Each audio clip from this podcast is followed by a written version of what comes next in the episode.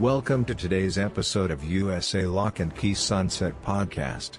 In this episode, we'll be discussing an important topic that every car owner should be aware of avoiding locksmith scams when you find yourself locked out of your car. It's a frustrating and anxiety inducing experience, but with the right knowledge, you can protect yourself from unscrupulous locksmiths looking to take advantage of your situation.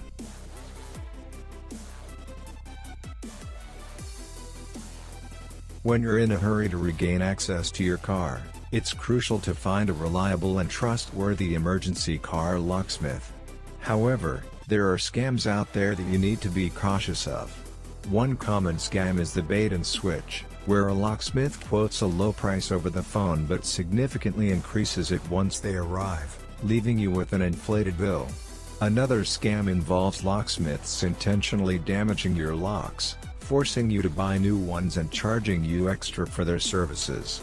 Additionally, some locksmiths may make unauthorized duplicate keys, putting your vehicle at risk of being accessed without your permission. To help you identify and avoid these scams, let's address some frequently asked questions. First, how can you tell if a locksmith is legitimate? Look for an established locksmith who is licensed, insured, and provides clear pricing and quotes before starting any work. Checking multiple reviews from different sources online can also give you an idea of their reputation. Next, should you accept an unreasonably low quote? The answer is no. Always ask for a detailed breakdown of charges before the locksmith begins their work. Remember, if a price seems too good to be true, it probably is. Furthermore, can a locksmith charge any amount they want? The answer is no. Locksmith pricing is regulated by the state.